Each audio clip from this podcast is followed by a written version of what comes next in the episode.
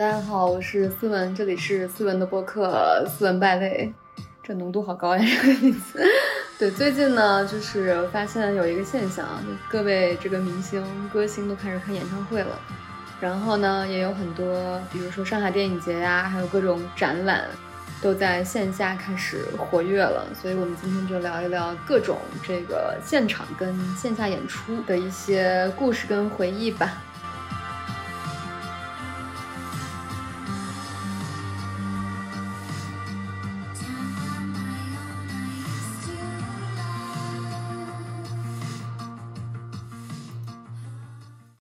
我记得我人生中第一次看现场，哈，就是看那个王菲的演唱会。然后是我那个高中毕业，就高考结束的时候。我当时上大学在西安嘛，然后当时暑假就去我姑家玩儿，我姑家就在西安。然后当时他就说：“你知道吗？王菲过两天要在西安开演唱会了。”我当时心想：“哇，西安不愧是大城市啊！”就是我从来没有听说过什么演唱会的概念，就是。我觉得我的人生从来不会有演唱会这种东西跟我离得很近，你知道吗？就是一个我可以触及的东西。我觉得这个东西都是电视上面发生的。我从来没有想到一个演唱会，就特别是我特我的偶像的演唱会，可以离我这么近。然后我姑他们就说：“他说我们我们俩，他说我和你姑父都已经买好票要去看了。然后他说你去不去？然后我当时就觉得啊，这是我可以去的吗？我就觉得我怎么会有这种资格可以去看一个演唱会呢？天呐！这是一个多么高级的生活方式啊，跟我距离好遥远啊！然后我当时是一个特别羞涩的一个少年，然后我就说，啊，我说我不去了吧。然后他们说，啊，为什么不去？你不是很喜欢王菲吗？我就感觉很不好意思，我就感觉好像那种，就好像你在班里面暗恋一个男生，然后别人说，哎，近乡情怯，对，然后你觉得那个男生在打篮球，你要不要去看？我心想啊，不要了吧，多丢脸呀！显得我那么喜欢他，多不好呀，这种感觉。所以我爸当时就非常的不理解。我爸当时说，我爸说去啊，你为什么不去？你不是很喜欢王菲吗？我给你买票，给你买黄牛票。我说那票都已经卖光了，那我现在去也买不着票。我爸说，我给你买黄牛票，门口肯定有黄牛票。他说你去吧去去？我说不去了吧，就这样来来回回，就是这样推拉了很长时间。我爸说，哎，别别说了，去吧去吧去吧。然后我爸就是那种以一个特别直男且强硬的姿态，就让我答应了这个邀约，所以我心里还是挺开心的。然后当时就去了那个王菲的演唱会。我当时进去之后，我觉得那种感觉很神奇，因为就在那个西安的那个五万人体育场。因为我已经喜欢王菲很多年了，从小学开始，当时已经喜欢她六七年了。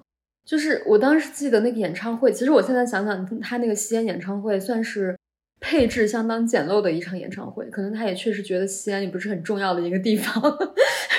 然后我当时心想，哇，这个好小的一个舞台啊，就是比起那个体育场来说。然后呢，我觉得最激动人心的时刻就是在倒计时，就是十九八七六五四三二一，然后他出场的那一刻。我当时整个人真的有被震撼到，觉得哇，我的偶像现在居然就站在我的面前！天呐，这是他的真人耶！这不是录像带，也不是磁带，哇，是他真人哎！我当时真的很激动，就是我觉得，然后全场都很激动，大家都在那里疯狂的喊。后来我觉得听歌的时候，让我就觉得比较怎么说呢，就让我有那种非常恍惚且不真实的感觉。我就觉得哇，我的偶像怎么会在我面前这样唱歌呢？后来听了一会儿，觉得好像也还没有他的那个磁带唱的好听，也就那样是吧？王菲也不过如此。对，然后觉得哎呀，还是唱还是磁带唱的比较好听，现场唱的就确实很一般。我当时的心里面的这种声音，有可能也是在为自己找一个借口，就好像你在看自己喜欢很久的男生打篮球的时候，心想。哎呀，就那样吧，也没有那么好啦，长得也没有那么帅了。哎呦，皮肤也挺黑的，还长青春痘。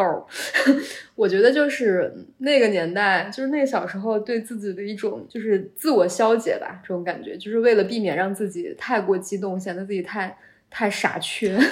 哦。哦，你说这个我就我能理解，就你这样说我就能理解了，就是要贬低一下面前的这个东西，显得自己没有那么的，就是没见过世面，反而会好一点。对，就是你要是哇，就是我我特别，我其实特别佩服那种见到自己喜欢的人或者看到自己喜欢的东西就哇，真的好好，真的好爱哇，他真的好帅。我真的就是做不到。我如果这样的话，我就让会让自己觉得我怎么这么傻呀？我怎么这么的丢脸呢？我一定要就是装作一副很冷静的姿态，嗯，也没有什么嘛。他也不过就是如此，唱的也很一般啊，也在走音啊，唱的没有磁带好啊。但我心里已经按耐不住的激动，心里已经已经波涛汹涌，表面还嗯也不怎么样嘛，这样。所以你在演唱会的过程中有分神吗？演唱会的过程中，对我旁边的人一直在跟王菲合唱，然后我觉得好 讨厌啊，真的很烦。然后还有一个女生拿了个望远镜说：“哇，看得好清楚，哇，这个角度看得好清楚，你看她那个脸上还怎么怎么样。”然后，然后我爸就很丢脸，你知道吗？就我爸坐在我旁边，我爸直接转过去说：“哎，他说你能看见吗？”我说：“我可以看见，其实根本看不见，因为太远了，就那个票是那种山顶票。”然后我爸说：“哎，我借人家望远镜给你看一下。”哎呀，我心想我已经很丢脸了，你不要再让我更丢脸了好吗？然后我爸就转过去，直接说：“哎，你好，那个望远镜能不能借，让我女儿看一下？”哎呀，我说你别借了。我爸说：“没事没事，人家愿意借。”然后那个，然后那个女生说：“啊，那借给你吧。”然后我爸说：“来来来看一下看一下看一下。”我当时觉得，哎呀，真的好丢脸啊！你为什么要这样子啊？然后，但是我就拿起望远镜，兴致勃勃的看了起来。所以爸好好啊。对，所以我觉得我还是挺。感谢我爸，就是非常直接，而且没有给我任何的面子和顾及我的感受的这种直接的让我拿到想要的东西。所以你后来还看过王菲的演唱会吗？后来没有了，因为我觉得，我觉得确实是，就是因为就我觉得他演唱会他也不爱说话。就我后面看过别人的演唱会，但是我觉得别人的演唱会都是有交流感的，比如说像那个李健哈。就李健还会在中途说说一段脱口秀，我感觉 就就是他就是他也不是说脱口秀，但他随便说几句话，就是他但凡很友善的想要跟观众沟通的时候，你就会觉得哇，已经很棒了。当时李健就说，他说，你看我去到别的地方看演唱会，从来都没有什么负担，但每次来上海看演唱会呢，我都会觉得有点紧张，因为我要注意一下自己的衣着，避免我在上海显得太土。他就是只要这样自我稍微调侃一下，观众就非常开心，就因为大家觉得你很有诚意在给我讲话，然后觉得你很可爱，对吧？但是王菲呢，就是一直在唱歌，就是完全不说话。我记得她说过的唯一一句话，唱完了之后，他就说：“好了。”他说：“今天是最后一首歌。”然后所有的观众啊，就那样子不愿意。然后王菲说：“嗯，你们不用这样子，因为你们觉得我唱的很短，其实我已经唱了很久了。”嗯。就这样吧，然后，然后唱了最后一首歌，然后就结束了，戛然而止。然后我觉得哇，真的是非常不愿意说话。然后我觉得他如果多说几句话的话，可能大家会体验非常非常好吧。但是我觉得，哎呀，我已经很满足了。就是说说各类的那种演出吧，因为我们今天想聊的其实是一个赛场。这三年大家基本上也都在家里使用网络啊、手机啊，其实基本上在场是非常少的。嗯，在场的方式其实有很多嘛，像什么演唱会啊、看展啊、话剧啊、音乐剧啊，还有各种，就是我们可以聊聊各种形式吧。我们可以先哎，演唱会你刚才说过了，看过最差的演唱会有吗？最差的演唱会啊，可能是我自己主持的演唱会吧，就很紧张。主持过演唱，就我主持过演唱，我主持过信的演唱会。但是呢，就是因为我在主持的时候，就是信其实唱的非常好，但是因为我当时主持的角色，所以我一直在旁边想着，接下来我要说点什么呢？因为我一个月要上台三次，大家对你的期待肯定不是一个报幕员嘛，就肯定你得说点啥，然后你要有一些那个互动，又要跟信能够对话，然后当时呢，我就非常紧张，因为信很高，你知道一九几的那种，然后我又很矮，然后我站在台上跟他说话，本来就很费劲，仰个头就就非常的吃力。然后呢，我觉得他又是一个自己做人很酷的一个人，就是如果你没有说点什么有水平的话，他就会表现出非常明显对你的鄙夷，所以我其实压力非常大。然后他在唱的时候，我真的没有任何心情欣赏他，你知道吗？就在旁边一直很紧张的在想词。然后现场很多他的粉丝，但是后来我觉得也算是平稳度过吧。他那场演唱会也是当时就是不太能聚集很多观众的时候，然后有一些少量的粉丝团，然后就是一个网络直播这么一个演唱会吧。我觉得那是我体验比较糟糕的演唱会，个人体验比较糟糕。你当时说了啥？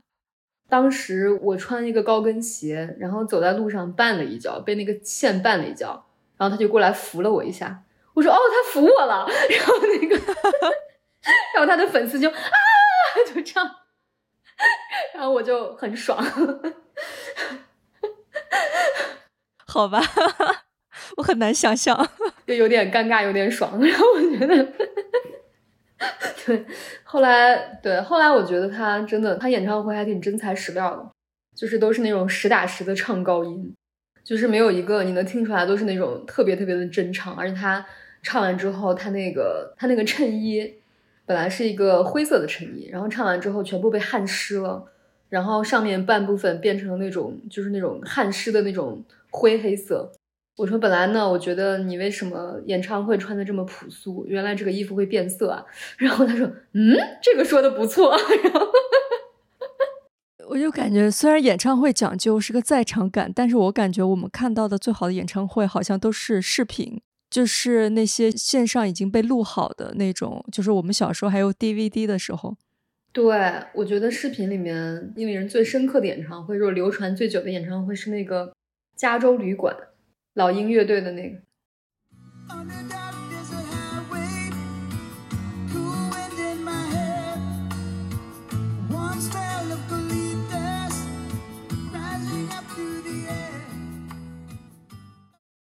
我可能没有听过啊，可能是我们那个年代的。我觉得有时候那个歌手哈，包括那个陈奕迅的那个浮夸，就是我觉得很多时候你唱那个 KTV 的时候，你就会发现那个歌手在演唱会的现场。他会迸发出一种他平时录歌或者 MV 的时候完全没有的那种情绪，我觉得这种情绪是非常宝贵的东西。而且作为一个曾经上台表演的人，我会觉得其实就你那一刻的情绪不是你自己的，就是不是只属于你的。你那一刻的情绪是跟这个庞大的观众群体有一个非常深入的交流之后，互相激发的一种情绪。所以我觉得这个是一种。现场的一种魅力，来演唱会看你的观众都是非常喜欢你的人哈，就他们本身就会给你提供非常大的一个情绪的一个供给。当你很受欢迎的时候，你会知道在场所有的人都爱着我的时候，你的那种情绪会完全不一样。所以我记得就是我在当初刚刚开始讲脱口秀的时候，其实我那个时候演出状态非常差。因为呢，当时就是李诞啊什么的，他们都已经成名了，跟王建国什么的。但是当时我、海源、程璐什么的，我们三个都是那种默默无名之辈。然后你就会发现落差很大，就是李诞说啊，李诞，李诞，李诞，然后说好，下面请我请斯文。然后我一上台，大家啊，就这样。然后那一刻你会觉得不知道应该如何去表现，你会觉得很难说出口，很难张口，就那一刻。除非是你的一个梗，如果响了，大家给你一些情绪的一个反馈，你会觉得啊，就是还行，我在台上终于放松一点，自如一点啊，这个台下面是有人会喜欢我的。但是如果说你就是一个无名之辈，然后你演的也很一般，或者你没有发挥出本来想要的那个状态的时候，其实那种感觉是很煎熬的。而且我觉得观众跟你的情绪是在互相打压，就他给你一个负面反馈。台上的人，如果你心理素质不够强大的话，你会接住这个负面反馈，并且给回一个负面反馈。然后呢，就是你焦虑，然后观众看着你焦虑的样子，他会替你焦虑，就这样互相激发，最后就是促成一个非常非常噩梦般的演出。但是我觉得这个东西它也是舞台的一部分魅力吧，因为我觉得，我觉得如果你想要去看一场完美的演出，那你看那些录制好的东西就可以了。你像那些很多人的脱口秀专场，像那个像那个什么 Chris Rock，他的有些专场你会发现他是不同的专场拼接起来的，他可能会把他每一个专场最完美的部分拼到这个录像带里面，但是你在现场的时候，你听到的某些东西它就是不完美，但是你会觉得它对它就是非常可爱且非常珍贵的一个瞬间，可能你在下一场就不会听到他讲这些话了，或者是看到他这些非常。尴尬无语的表情了，我觉得这个东西是就是仅此一次，可能世界上只有这么一份儿，这个时刻呈现在你面前，我觉得它也是现场非常重要的一个魅力吧。那你想念当时讲脱口秀的时候吗？哎呀，我觉得想念的时刻占百分之二吧，折磨的时刻百分之九十八。那就聊聊那百分之二吧。OK，就是我觉得我讲的最爽的一次，其实是那个上下铺的兄弟，就是那一场。是录制那场还是线下录制那一场？因为录制之前大家都会去试嘛，开放麦试。我记得那一段我试了两次，然后每一次大家的反馈都特别的热烈。我当时在想，哇哦，就是这个好被人喜欢啊！我在想，这个稿子真的有这么好吗？后来呢，就是我的一些朋友，就是在在场的一些工作人员跟我讲，就是文森特哈，他跑过来跟我讲，他说：“思文，我觉得你讲完这个段子你会红。”然后我心想，哈，真的有这么好吗？但是我也不觉得有这么好，但是我觉得，哎，大家如果都这么喜欢的话，那应该讲出来不错吧？就是我其实我当时想的也不是会红哈，我当时想的是。如果大家都这么喜欢这个段子的话，那我明天录像的话，我应该不用那么紧张，因为好像验证过大家都很喜欢这个东西。结果呢，录像的时候讲的时候，大家真的反应非常好，哇！然后我就觉得，突然讲完第一个梗的时候，我突然整个人就放松了，因为我是一个录像特别特别紧张的人。放松之后，我就发现，就是第一段其实我是打磕巴的，就是当时吃螺丝的那种。后来第一个梗出来之后，大家都已经就是疯狂的大笑。然后我当时觉得哇，大家真的很喜欢哎，然后我就非常舒适且自然的讲完接下来的东西。讲到最后一个梗的时候，我好像在那一刻，就是你知道演出的那个瞬间就非常奇妙，就那一瞬间发生的很快，但那一瞬间在你心中又是一个无限放大的一个时空，就好像你会停留在某一秒钟的那一个瞬间，就那一瞬间的情绪、记忆和那个空间感。非常的深刻和非常的永存这种感觉。我记得我在讲到最后一个段子的时候，我知道我下面说出“朋友一生一起走”的时候，大家会很炸。然后我那一刻就尽情的享受了大概那么零点一秒这种兴奋跟期待。最后果不其然，我说出“朋友一生一起走”的时候，就全场就非常的炸。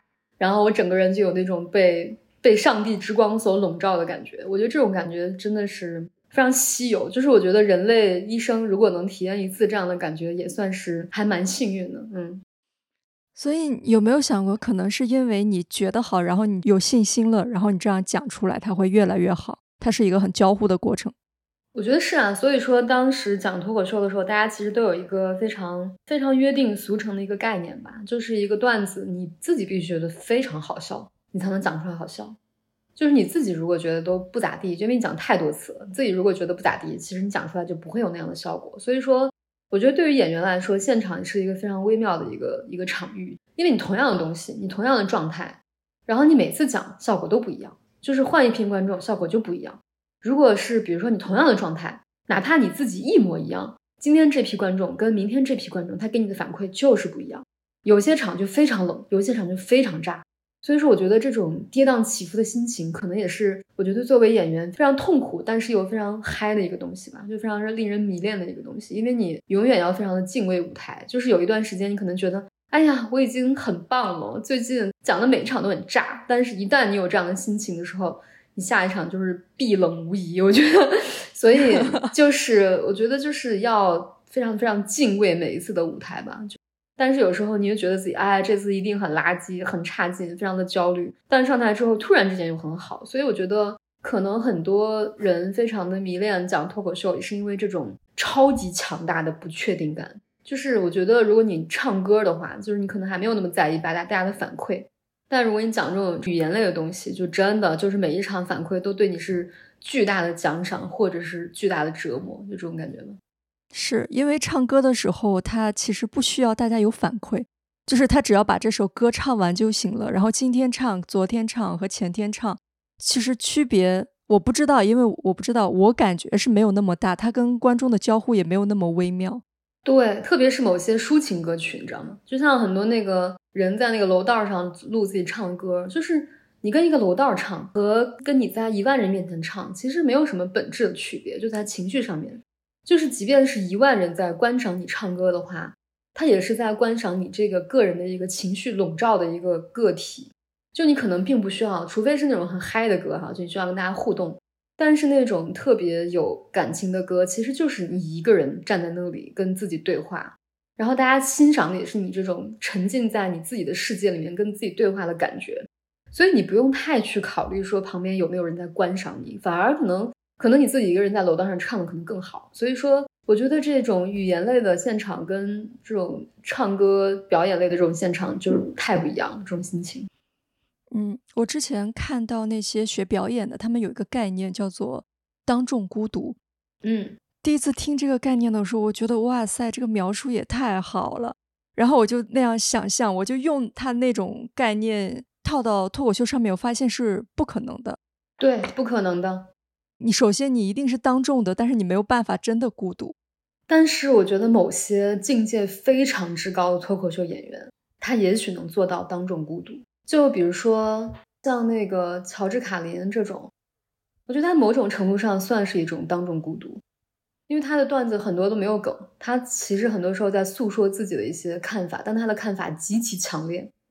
然后呢，他强烈到一定程度，所有人会被他带动，就是他不用去理会任何人，他只要诉说自己，但是他自我足够之强大，大家会发现哇，他是一个如此之强大的能量体。我不由自主被他带动，但我觉得这是一个太高的一个境界，我觉得普通人就是完全做不到。你这么说让我有点感觉，脱口秀现场有点像是一个能量交换的过程。是的，而且我之前看那个呃叫 Stephen Martin，他有一本书叫什么《天生喜剧人》，好像好像里面他就说到一个观众的概念，因为其实作为表演者来说，他每次上台，我觉得对观众是有恐惧的。因为你会觉得观众他在审视你，当然观众他非常有资格审视你哈，他就是来审视你的。但是当你知道底下的人都在强烈的审视你的时候，其实会蛮恐惧的。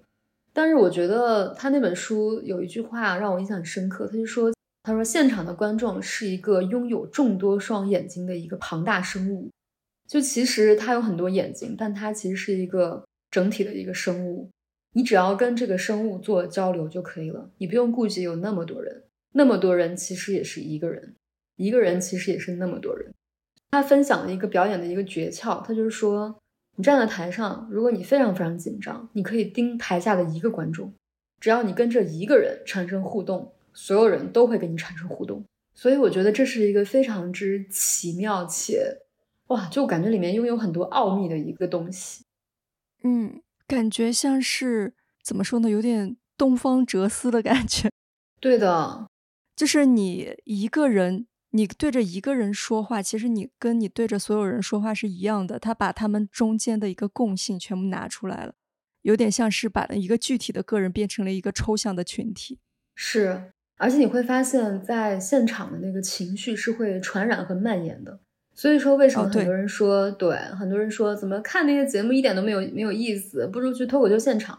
其实你去脱口秀现场的时候，那些表演者可能还没有你在节目上看到的那些人水平高，但你会觉得在现场非常快乐，因为现场人的情绪是会互相感染的。以前我去看那个脱口秀现场，我经常有时候会笑到就不行，但是那些东西如果你放到电视上，你会觉得哈，这什么东西啊，就很无趣。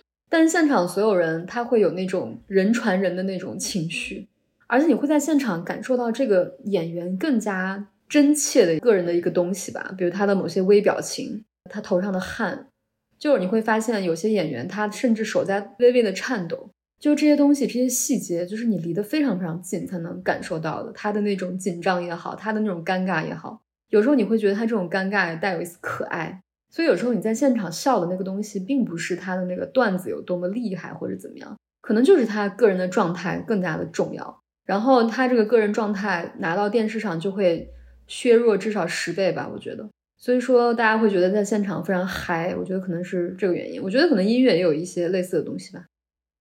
可能我感觉是因为除了因为你在看，你还有跟一群人在看，就是。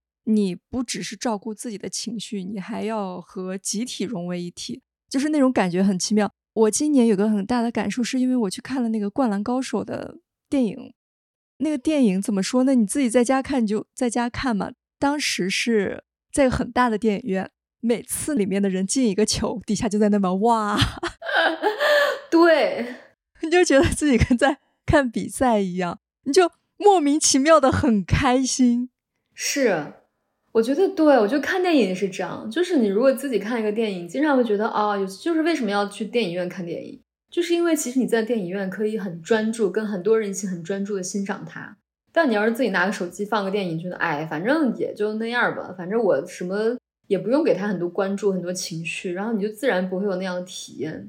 所以我觉得，就是以前我觉得我看电影哈，就是看的体验最深刻的电影，反而也不是在电影院看，你知道在哪看吗？就是以前上大学的时候，我们上英语课去听力教室，老师说好，今天给大家看一个英语电影吧，然后所有同学，就首先它是一个非常之。犯规的一件事情，因为你在听力课上，你没有在练习听力，而你在看英语电影，这本来对你来说就是一个有点去突破奖励性质的，对奖励性质且突破一般的这种规则的一个事情。哇，你就会觉得，就哪怕看一个什么那个哆瑞咪，你会觉得哇，啊好不一样啊。其次就是所有同学都戴着耳机在那里看那个屏幕的时候，你会觉得哇，就大家非常的专注，然后你会觉得看一部电影。他哪怕有一个很小的梗，所有人都哇那样疯狂大笑，所以我觉得其实就是在听力教室里面看英语电影是一件非常之令人沉浸的事情。所以我有时候在想，我们说的那个在场，可能不一定说的是空间的场，也不是说我们在那个现场看了那个人的表演，而是你和谁一起在场这件事情很重要。对的，而且我觉得。就是人类可能有一些怎么说呢？就是这种群居的天性吧。就人类的社会性动物，对，就社会性动物。然后我记得我小时候小学的时候看那个什么《地道战》，你知道吗？就是当时我们那个院儿里面，然后就隔一段时间会放一个露天电影，然后大家就好多那个小孩儿，还有那个家长带着小孩儿一起去搬个小马扎儿，坐在那个露天的屏幕前面看那个。我记得有一个地雷战。然后地雷战大家已经看了无数遍了，但是每次说粑粑雷，然后所有小孩哈哈哈，粑粑雷，粑粑雷，就这样。然后我觉得哇，就是那种感觉，我觉得是是非常非常现场的。就是但是你说你说你在家拿个手机看粑粑雷，你说哦，就就就粑粑雷怎么样呢？就 就，所以我觉得现场还是你第一个是跟表演者有一个非常深刻的互动吧，第二个是你需要。就你的你的情绪会跌落在一个庞大的人潮中，跟这个人潮一起去震荡，我觉得这种感觉是很迷人的吧。嗯，然后你不是被淹没了，而是你被带着走了。对，就是你在被他们的情绪所托举，同时呢，你也在为这片情绪的海洋中贡献出你的情绪，所以这种非常深刻的这种连通感是挺奇妙的。还有那种我觉得特别，就是把这种连通感发挥到极致的是那种体育赛场，就是那种足球。哇，我觉得这个足球真的很神奇，因为我是一个从来不看足球的人。虽然我小时候踢过球哈，但是呢，小时候就是别人送了我一张票，也是送票。然后初二的时候吧，我跟我表哥就去看了一场那个陕西队和上海申花队的一个比赛。然后本来呢，足球这个东西我是压根儿也不怎么看得懂的，而且你知道足球它进球很难嘛。所以大部分的时间其实都是在无聊的踢来踢去，就是在我的角度哈。但是呢，就是你如果在家看一个，除非世界杯哈，全世界都很关注的一个东西，但你要在家看这个陕西国安队跟上海申花队这样的一个级别的一个比赛，真的很无聊。就是如果你在家看电视的话，真的很无聊。但是在现场呢，就是只要是陕西球员脚上带着球往上海那边跑的时候，所有就是哇牛逼，加油，就这样。然后就是你会觉得哇，就是好了不起啊！这件事情就只要那个球传到那个陕西人的脚上，哇，这件事情就足以让人就是跳起来。我当时在现场，我也非常激动，就哇塞，陕西队牛逼，加油加油加油！就这样，我也为陕西人就是而而哭而笑，你知道吗？后来那个上海申花队好像赢了，反正三比一还是多少，然后所有的人都在那里群情激昂，大家都很愤慨，然后朝那个场里面扔矿泉水瓶子。也就是从那天开始。那个体育场再也不让人带矿泉水进去了，所以，但是就是你会发现，后来大家扔矿泉水瓶子的时候，他也不是在针对上海申花队，他也不是在宣泄他失败的情绪，他就是因为爽，就是也没有什么理由，因为大家都在扔矿泉水瓶子，我也要扔，我一定要参与到这场矿泉水瓶的狂欢中。所以我觉得这是一种，就是你自己在家里面完全无法感受到的这种巨大的这种能量震动和加入一场巨大的狂欢中的这种这种喜悦也好，这种震撼也好，这种这种冲动也好，等等。对我觉得这种这是平时大家不会有的情绪。但你有时候会，如果这种情绪特别激烈，你会害怕吗？我倒不会，因为我还是比较相信现场的安保吧。就是 就是我有一次比较就就是一瞬间的恐惧了，是我之前跟你说过，就是我去追一个日本的，有点像是偶像团体吧，然后他们开演唱会人都非常多，是五万五千人。然后那天我们就在那个地方检票的时候，他厕所排了好长的队，到处都是人。一瞬间我就觉得有点恐惧，我就想，你想想，就是那五个偶像，他可以让五万五千人在同一时间聚集在同一个地方，这是一种很恐，就是很恐怖的力量。就是我那一刻，就是一瞬间觉得这有点恐怖，然后过了一会儿就好了。但是。我有时候还是会面对这种特别大的那种共通的，会一闪而过这种东西。我倒没有这样想过，但是我觉得演唱会这种事情其实是人类的自恋的一个非常极致的体现。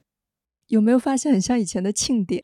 对，就是你像你说的哈，就是五个人可以撬动这么多人的情绪，以及这么多人在一起一起狂欢，一起嗨。我在想，如果说有一天我能办一个几万人的演唱会，大家都是来看我的，哇，这种感觉我觉得真的会很神奇，会很奇妙。就是你会觉得哇，就是有这么多人可以被你所这样子摆弄。我甚至觉得，就是因为演唱会的时候大家都很爱你，就是只要你站在台上，你说任何一句话，嘿，然后大家都说。就这样，然后我之前录节目的时候，跟那个刘宇宁，就是刘宇宁一起录节目，他就是人气很高嘛，在现场有很多那个他的迷妹。结果刘宇宁只要他一进来，就他刚从那个录的那个门进来，然后所有的女生啊，刘宇宁，刘宇宁啊，就这样。然后刘宇宁说：“哎，你们好。”他说：“啊，刘宇宁给我打招呼了啊，刘宇宁。”就是我觉得这种感觉非常的奇妙，我觉得他会给你一种上帝感，就是你只要撬动一根小指。所有的人都会为你而疯狂，所以我在想，就是有些明星哈，他虽然已经钱挣的很多，但他依然会像张国荣，他已经宣布自己告别娱乐圈了，但他后来还是会回来举办演唱会。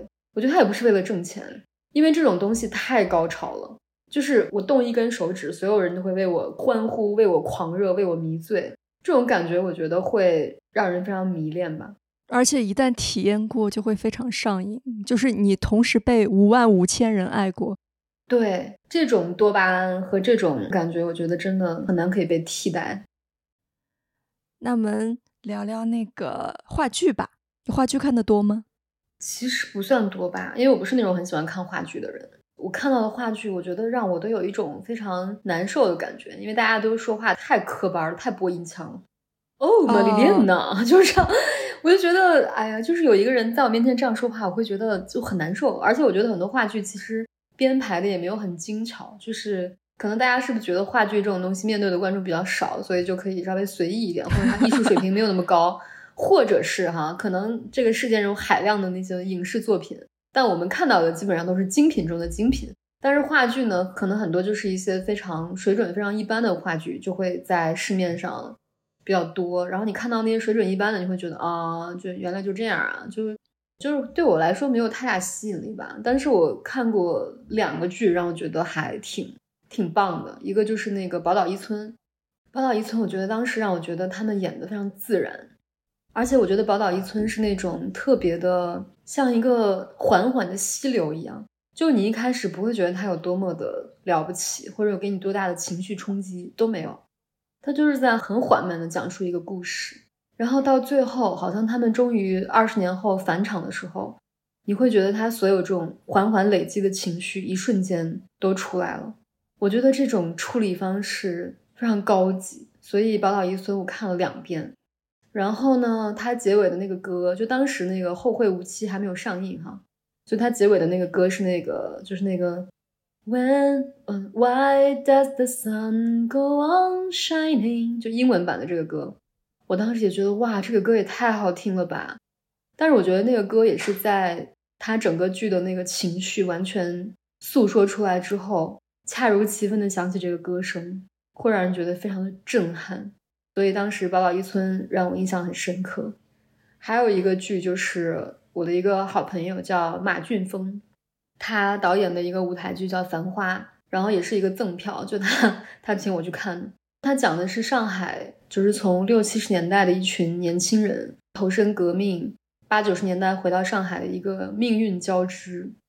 然后我觉得他的叙述，也就是我觉得马俊峰这个人他很厉害，就他的审美很厉害，就他能够把握住现场跟影视不一样的那个故事叙述的节奏。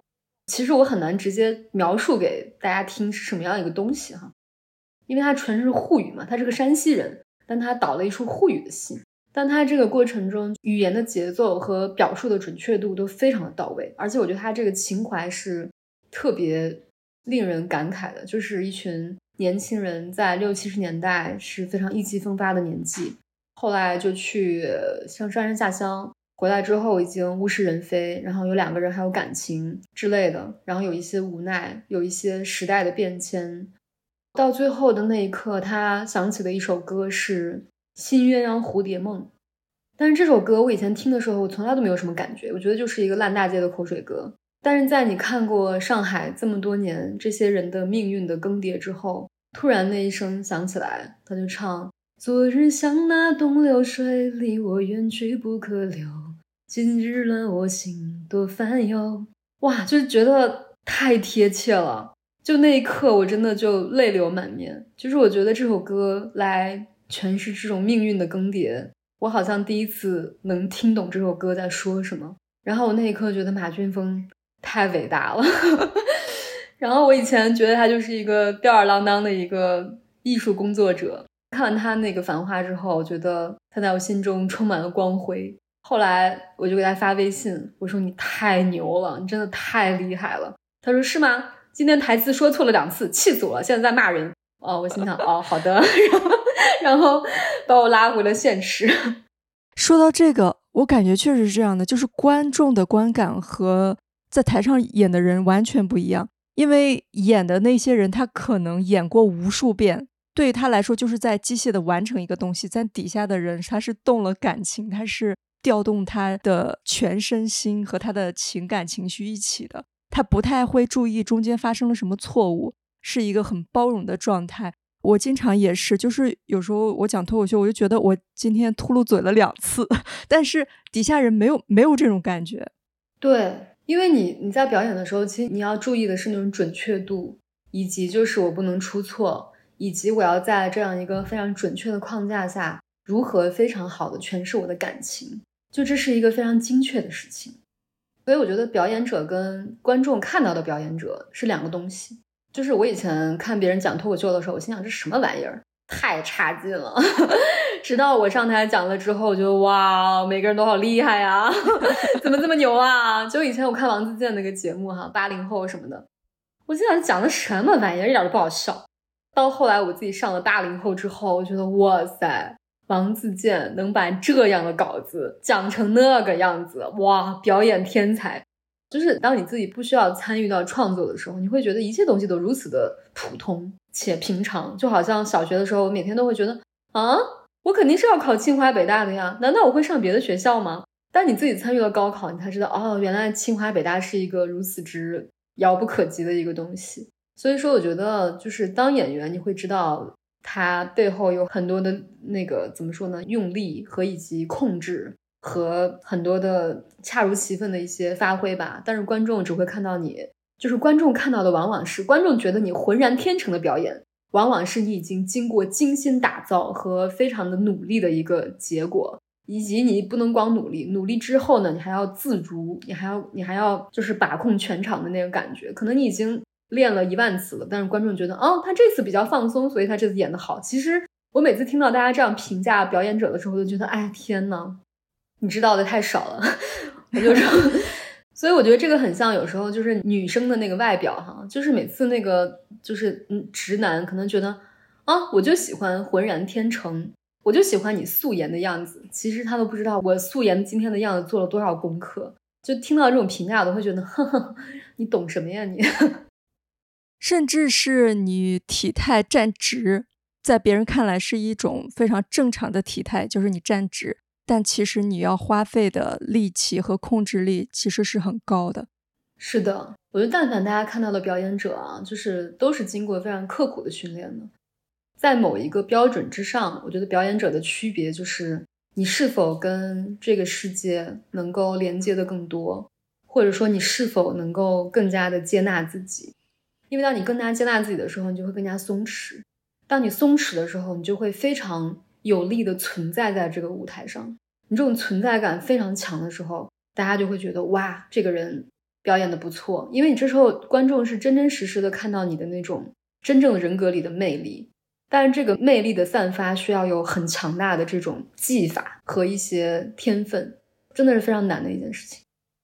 嗯。我是前几天看到了一个上戏的台词课，它里面一个老师就讲那个女孩儿，他说你就演一下，你从宿舍说收拾东西，我要走这个画面，然后那个女孩演了三次，他说你平时一定不是这样的，然后那个老师就开始跟他讲，他说你不可能拿了书包往里面全都塞，你一定是会看这个东西我要不要，边说着话边要不要，然后你的语气、你的动作和你的。所有的就是先干嘛再干嘛，完全是不一样的。嗯，我当时一下就反应出来，就这么简单的一个片段，居然蕴含着这么复杂的，就是怎么说呢？有这么复杂的机理。我我当时就觉得那些真的演的特别好的那些演技非常好的人，真的是太厉害了。他不是一个非常就像你看上你就说，哎，你怎么不会演啊？不就 连走路都不会，连这个都不会。它其实不是这个事儿，对我觉得任何的表演，就哪怕是只有一个人在看你，它其实都是一种表演。但凡只要是表演，它一定会被审视。就当你知道有人审视你的时候，你的动作就跟平时不一样了，或者你的思维就跟平时不一样了。比如咱俩平时聊天，如果没有东西在录的话，咱俩也不是这样的状态说在说话，对吧？就是因为你知道有观众在看你，观众在听你，你就会跟平时说话的状态不一样。但是如果你完全用平时的状态来来去演的话，这个东西也没有什么可看性。比如说咱俩如果现在用平时的语气来说话，就是，哎，那个啥，就是，哎，我我那天就，嗯，就是啊，那个你记得，就那，就是你会发现你平时的一个状态太松散了，就是没有什么章法，这个东西就不具备观赏性。但是你要具备观赏性，你一定要提起劲儿。但提起劲儿呢，你又会过于用力，过于用力呢，你又觉得没有办法展现自己真实的一个魅力。所以说，表演者就是在千百次的这种有一个词儿叫 stage time，就是千百次的这种舞台时间当中，尽量的跟这个舞台融为一体，尽量的让自己被审视的时候依然能够感到舒适以及自然，就是你能提着这口气儿，但是同时你又是你自己。这个我觉得就是一个表演者的一个分寸感吧，这种分寸感是一个特别高级的一个东西。所以我们现在正在被录音机凝视吗？嗯，我觉得说凝视有点有点不友好。我觉得可以说大家在观赏，我们的录音机在观赏我们，对，观赏我们的这个思想碰撞。所以，所以我在想，就是演艺圈有一句话叫做“红气养人”嘛，就是为什么有些人他刚出道的时候。看起来很普通，他也没有做整容，就是看起来很普通。但他红过一段时间，你会觉得，哎，这个人长得好看了。其实我觉得有一个非常根本的法则，就是你要感受到所有人都在喜欢你。就当你深刻的感受到所有人都在爱你、都在喜欢你的时候，你就会变得更加自如，更加有魅力，然后更加的认可自己。你整个人就会呈现的状态非常不一样。就是我我自己也是哈，就是我好像也没有整过容哈，就是这个上电视以来，但好像我有一段时间看以前的照片，我觉得哇，我以前怎么长这样？就我也觉得很神奇。但是就是当我觉得当所有人都在很爱你的时候，就像以前那个梁医生给我讲过一句话，他就说，其实呢，有人喜欢你，他就是把一部分的元神送给了你，就是这种元神，就是我觉得可以理解为一种注意力或者一种关注。就是当关注在什么地方的时候，那个东西就会生长。所以说，我觉得这句话非常的妙，让我当时觉得，就是我在想，哦，其实有人喜欢你，他就是在把他的一部分元神放在你身上，所以你身上可能聚集了很多很多人的元神，然后你会迸发出一些你以前没有的能量，或者是绽放出你以前都始料未及的一些魅力。所以我觉得这个也是一件很微妙的事情。嗯，所以红气养人，黑红就不养人了，是吧？黑红你会发现，我觉得黑红会带给人一些戾气和一些自我保护吧。所以黑红的话，你会觉得有些人他有一种，他眼睛里会有一些战斗的东西，因为你需要不停的去跟这个世界去作战嘛，因为大家都在跟你战斗。虽然你受到的关注多了，但是你的那种怎么说呢？那种杀气会变重，我是这么感觉的哈。以前我上那个有一个心理学老师的一个课，他就让我上去做的那个实验对象，他就让我把两个手张开，就这样张开，然后他说：“此刻你们所有的人给思文说我爱你。”在场的一二十个同学吧，就说思文好爱你，思文你真的很棒。然后他这个时候他就用手去把我的胳膊往下拉，就是发现我的胳膊其实没有那么容易被拉下去。然后他说我们再换一个场景，现在所有的人跟思文说我很讨厌你。然后当时所有的同学都跟我说好讨厌你，真的很差劲。就这个时候再把我的胳膊往下拉，我的胳膊没有任何变化，我也没有用力，但这个时候我就非常容易被拉下去。所以说，我觉得这个怎么说呢？就是大家对你的这种爱意或者对你的讨厌，它本身就是拥有巨大的能量的。所以有一个，就是我之前看一个心理学老师，他说有一个法则，就是让你自己变得快乐的法则，就是你要每天想象这个世界上所有的人都非常非常喜欢你。他说，当你真心这样每天想象、每天这样认为的话，他说你就会变得更加有魅力、更加自如。这个东西是挺有道理的。是的，唉。咋了？我觉得 没有，我觉得非常有道理。然后我刚才就在想，就是看展的时候，那些画儿，它可能就是很多人就看过嘛，是不是越多人看过，就是这些物品它也是会有元神在里面？这个我也想不明白，因为我我每次看到那些久负盛名的艺术品，哈，就每次我去那种，比如说国外的博物馆，就我看到那些普普通通的画，就他们挂的那种没有特别介绍的画。我都会觉得哇，这画的太厉害了吧！但是看到比如说蒙娜丽莎，就是我听说过很多对于蒙娜丽莎的这种现场看她失望的描述哈，就是我去了之后，我确实就觉得好多人头攒动在那个卢浮宫里面，那个蒙娜丽莎吧，很小一幅，被框在一个玻璃框框里面，然后全是人头。哎呀，我当时觉得这有啥好看的呀？就是因为这个蒙娜丽莎我已经看过一万遍了，然后我到现在就是我想我可能看到现场会觉得有一些不一样的东西吧，但是现场我觉得。也没有什么区别，跟，然后我就想，这到底它的它的好看在哪里呢？就它的神秘的微笑，它就是可能它被解读的太多次，以至于它这个神秘的微笑显得也没有那么神秘了，已经去魅了。对，已经去魅了。所以我在想，就就好像那个，就是不是都说什么，你把最喜欢的歌作为闹钟，就会不喜欢它吗？就是这个东西，如果我觉得这就是种捧杀，就可能这个东西没有被介绍，你会觉得哇，这个真的很妙。但他如果被所有的人称赞，然后你去看他，你会觉得就这样，就这，然后但是你又不好意思说你看不懂，你知道？就是啊，蒙娜丽莎啊，真的很震撼，现场哇，真的很棒。但是但是确实就觉得看我真的看不懂。但是比如说我去故宫的时候，就是我本来以前觉得就是比较喜欢那种西洋的艺术品，然后有一次我朋友说，那我们去故宫看一下吧。我心想故宫有什么好看的？故宫那些什么清宫剧的那些东西，我一点都不觉得好看。但是呢，那天就抱着这种非常没有任何期待的心情去了故宫。它还有什么盆景馆、有珍宝馆。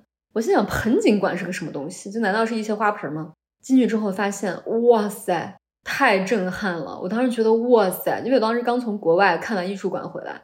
本来我觉得，哎呀天呐，国外的人就是艺术，就是多么高级，什么什么。但我看到一个故宫的盆景馆的时候，我觉得，哇塞，太高级了！就它那种，它那种留白，它的那种比例。哇，我觉得太震撼了！就我当时看了那个故宫的那个珍宝馆和盆景馆之后，我真的对中国的艺术心生敬意。我觉得太高级了，就这个东西，因为它里面也会有一些什么西洋进贡的一些什么钟表啊之类的，跟它放在一起。就你看完中国人的那些非常写意，就是又写意又工匠又精巧又很飘逸的那种作品之后，你再看旁边那种工工整整、规规矩矩，但是手工非常繁复的那种。西洋进贡的那些钟表的时候，你会觉得高下立见，你就会觉得故宫这些东西像是一个神仙的一个作品，就是这个神仙随便挥洒了几笔，然后让凡人去给他进行了一些精工的雕琢，就是这么一种东西，就是神来之笔。但是你就觉得西洋的那东西，它就是一个就是一个努力的结果，就 所以我当我当时觉得哇，就是就是有时候这个东西，但是我也不晓得说故宫的这些东西，它如果被像蒙娜丽莎那样全世界范围内广泛的去追捧的话，它在我心中是一个什么样的感觉？所以说，我觉得就是当你看到艺术品的时候，以前小学的时候那个美术书上经常有一些艺术品的照片儿，每次看什么什么兵马俑，什么唐三彩。我觉得这有啥好看的呀？一个小泥人儿就走在这在吹来吹去的。但是你真的看到唐三彩的那一刻，你就会知道它的那种立体的三 D 的那种非常优美的那种曲线是很厉害的。就是这种东西，你只能到了现场去才能看到。因为我是陕西人嘛，陕西历史博物馆其实上学时候看过几次。就是纵然我对这些东西都已经很熟悉了，但是每次我去陕博的时候，我都会被惊艳到，你就会觉得哇，就是在现场看这些艺术品。真的跟看那些照片就是完全不是一个量级，所以说那个 我记得之前有一个导演，法国一个导演吧，说一句话，他说他说你要在现场看电影，就是要在电影院里面看电影，不要在自己家看。这个区别呢，就好像你在亲吻一个姑娘和亲一个姑娘的照片一样的区别。因为你在家看电影就是在看电视剧了，就跟电视剧没有区别了。对，所以说我觉得有时候这种，哎呀，这种东西，我觉得现场真的会，包括像一些非常震撼的电影哈，比如说我小学时候看那个《拯救大兵瑞恩》，就这种题材的电影，我觉得在中央六台完全也没有很想看，因为它就是一群人打打杀杀的，什么一个一个炸弹过来炸一下。但你在电影院看完之后，你会觉得哇，就太感动了，太震撼了，就是一群人为了拯救一个大兵，大家都这么舍身取命，就是这个东西太不一样了，我觉得。就是所以说，如果你在电影院看一个电影，它还不好看的话，就证明这个电影真的不是很好看。对，那还有一种情况，就是你跟一些一些人在约会，就是你确实没有什么心思看电影，扰乱了你的心神，是吧？对，就是你的心思、你的元神就不在电影上，在他身上。行吧。特别是那种第一次见面约会就看电影的那种那种电影，你知道吗？就真的很难看懂。所以第一次去约会就不要去看电影了。对，就是如果你非常想欣赏一个电影，就不要跟第一次约会的人去看。所以我就想，就是我们去现场，就是你刚才说那个看到那幅画嘛，是那个故宫看到那幅画吗？就那个盆景，嗯，对。他在现场，他可能不是说我要看蒙娜丽莎，我就要看蒙娜丽莎，就是他会有一些未知的东西，你不小心看到的另外的让你震撼的东西。对，我觉得其实这种看，我觉得就是某一些某一些画儿，就是我忘了名字了哈。有一个画儿，就是一个少女的尸体飘在一个河里，你知道那幅画吗？我知道，我知道那个，但我不记得名字了。那幅画就是我觉得是我看到真迹的时候，真的心里面被震撼了一下，嗯，就是跟看照片完全不一样的感觉，跟蒙娜丽莎不太一样。就就是那幅画，我当时真的那幅画已经很有名了。对对对。它很大吗？在现场没有很大，就是一个跟蒙娜丽莎差不多大的一个 那幅画。我看到真迹的时候，真的觉得就是作者的那种圣洁和忧伤，就是能量太强了，就这种感觉。还有包括有一些唐卡，就是这种比较宗教的这种画，我觉得看到真迹的时候也会觉得哇，就它有一个很巨大的能量在吸引你的那种感觉。我觉得这个是真的很不一样。但是呢，也有一些例外哈，比如说我们当时跟一些大哥大叔吧。就是当时效果的老板，然后跟他们中欧商学院的同学一起去巴黎，然后我当时跟程璐也就就是大伙儿一起去了。去了之后呢，我们就去参观那个莫奈的那个美术馆。其实莫奈的那个画的色彩也非常的迷人，就它层次很丰富。但是当时大家在非常就是一半儿真的欣赏，一半儿在那里装模作样的欣赏的时候，在那里说。哇，你看这个色彩真的很棒。然后旁边呢有一个大叔坐在旁边的椅子上，就是，然后那一刻我觉得，嗯，我觉得这个大叔还对蛮真诚的。然后我觉得那些法国人看到一个就是一个四五十岁、头发花白、穿着一个冲锋衣的一个中国企业家，坐在这个莫奈美术馆的椅子上大打呼噜，是一种什么心情？我当时看到这个画面，就那些法国人有点嫌弃，但是又很无奈的这种看到他在打呼噜的时候，我当时有心里面有一种大国自信感，就是我在想，我们中国人也可以在你们这样的艺术殿堂如此的肆意的 打瞌睡，对，如此的松弛，对，如此的松弛，根本不把你们当回事。哎，说到这个，我想起余华的一个类似于随笔的那个书里边，它里面讲到一个事儿，还特别好笑。他说他有一次去看那种类似于石窟。就是敦煌那种，然后他就进去某一个洞里面，那个洞平时不怎么对人家开放，那天开放，他进去看，然后觉得如此的圣洁，然后外面一道光正照进来，然后他就感到非常奇妙的神迹的感觉，然后他收到了一条短信，他一打开什么什么澳门赌博，什么澳门赌博基金幺九九什么东西 他就觉得很荒诞，是是。确实会，而且你知道这个这个类似的经历，我以前听我的这个初恋男友讲过哈，就是他以前就是我俩当时考那个大学时候考什么政治课的时候，思想政治还是什么，因为他这个人就非常的不喜欢背书，但是我又很喜欢背书，他就给我讲，他说你一会儿把这个题做完，你出去之后你就给我把你的答案发短信给我，我说行吧，我说那我万一做不出来呢？他说做不出来也没关系，我就等你答案，就这样，然后我就想那我就努力的记忆吧，然后记了一些什么 A B C D 之类的，出去之后。我到考试的最后几分钟吧，我才我才发给他。他出来考场之后，他就很 emo。我说你咋了？他说我在那里非常着急的等待你的答案短信的时候，突然收到一条短信，然后我大喜过望，打开一看，里面说玩暧昧，请来中国联通。我觉得很好笑。他说哥在考试，哥不想玩暧昧，真的，是挺荒诞的。是，啊，但是他们说敦煌也非常美啊，就是我觉得我有机会一定要去一下敦煌。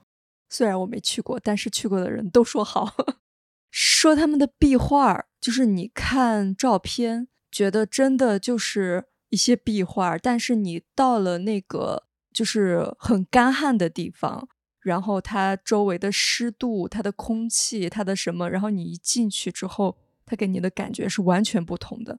然后你会觉得自己穿越的感觉，听上去是很厉害的。哇，那我今年可以去一次。就是我觉得我有个体会啊，就是因为我之前做节目的时候，其实见过很多明星嘛。然后呢，我就发现那些明星哈，就是如果你经常会在电视上看见他们的时候，你觉得这些明星有什么了不起吗？不就是一些人长得比较好看一点，运气比较好，就是然后也非常普普通通嘛，也没有什么嘛。你觉得我上去比他弄的还好，就是这种感觉。但是呢，当你真的见到，就是我第一次见到一个明星的时候，当时是那个宁静，我记得你会发现，哇，我以前在电视上见到宁静的时候，觉得她只是漂亮，就她只是非常美，你也没有觉得她有啥呢，就是一个美嘛，就演员而已嘛。但是你见她的本人的时候，就她的那种个人魅力是十分之强大的，就是她也没有干什么，她也没有说什么话，就她那种感觉就是一个大美女。从小就是一个大美女，然后被所有人疯狂的迷恋的那种大美女，她的那种自如松弛，跟非常自信的，就是散发自己的那种脾气也好，她的喜好也好，就她跟所有人说话都没有什么思考，她就是一个就不会有心理活动的那种那种状态。哇，你觉得这种人怎么这么松弛？然后她能量又很强，她又有那种非常怎么说呢，就是妩媚的那种东西。她有很大气的那种非常动人心魄的那种美丽的感觉。虽然她那个时候年纪已经不是很小了，我见她的时候，但你依然会觉得哇，她好美啊！就这个美不是那种五官的美，不是那种身材的美，它就是一种非常之个人魅力的美。包括李小璐也是，就李小璐非常，就你一旦见到李小璐本人，你就会知道她这个人有多么多么的招桃花，就太可爱了，你就会觉得她是那种真正的那种贵族公主那种感觉。我当时觉得哇，这两个女人虽然在电视上也非常漂亮，但你不会想象到她们本人有这么大的魅力。就你站在她们旁边，你就会觉得不由自主的要听她们讲话，就不由自主的就是 follow 她，就是你让我干嘛我就干嘛，就是你就会有一种非常莫名的这种追随感。哇，我觉得这就是一种魔力，你知道吗？所以我在想，就是这个明星也是，我当时就见到这些人，我就在想，哎呀，真的是没有任何一个毫无魅力的明星，就是每一个明星，你都觉得他本人。充满了强大的人格魅力，只是这些东西在电视上能展现到多少而已。所以，我现在我其实特别希望有朝一日能见一下什么金城武之类的人。就是我在想，这些人在电视上都这么有魅力了，他本人得啥样啊？我我就很好奇。我是觉得我们可以专门聊一期关于这种魅力的拆解。可以，我觉得这个挺值得拆解的，真的很厉害。我觉得，因为我当时在杂志做编辑的时候，也见了很多明星嘛，就是他们真的不是五官上的好看，他们的魅力来自于其他地方。嗯，是，就是，但是有一天我也感受到自己有一些这样的魅力，你知道吗？就我觉得这个事情很神奇，红气养人。哎，就是有，包括我现在也是，就是我觉得我在我在人群中说话，大家会不由自主的来追随我的感觉。就是你有没有这种感觉？就是我，因为我跟你看到一块，基本上也就我们几个人，不会那种大的场面，所以我可能没太有感觉。因为你前段时间在拍纪录片了嘛，嗯，然后我看到有一个照片合照，倒是有你说的那种感觉。你在中间吗？对，就是我觉得好像人就是会在这种赞美和欣赏中逐渐的清晰自我，嗯，就会是在。不停的打击和挫败中迷失自我，我觉得就是当你身边真的有人很欣赏你的时候，你就会慢慢的非常松弛的去找到你灵魂中的那个东西。我觉得这个东西就是所谓的魅力。嗯，所以如果你现在过得不好，那就努力让自己红起来。过得不好怎么会红起来？是一个悖论，是一个悖论。对，过得不好的话，你就每天想象一下，所有人都非常爱你，所有人都非常喜欢你，然后你就慢慢的会找到那种感觉吧。嗯，那我们放到下一期再聊。好的，那我们今天就这样了。然后今天最后虽然聊跑题了，但是我觉得，哎，对我来说也是关于现场演出的一个新的思考吧。好的，嗯，拜拜。